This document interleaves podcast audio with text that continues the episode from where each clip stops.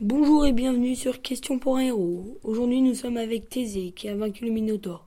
Comment allez-vous Thésée Je vais bien, même si le combat était rude. Pouvez-vous vous présenter Pour commencer, je suis le roi d'Athènes, fils d'Égée, et je suis né au Génétillon de Trézène, en Argolie. À quoi ressemblait le Minotaure Il avait une tête de taureau et un corps d'homme. Pourquoi l'avez-vous combattu J'y étais obligé, car tous les neuf ans, sept Athéniennes et sept Athéniens étaient mangés par ce monstre. Colin, Comment l'avez-vous tué Ariane et moi l'avons fatigué le- en le faisant courir, et nous avons ensuite planté l'épée dans sa tête.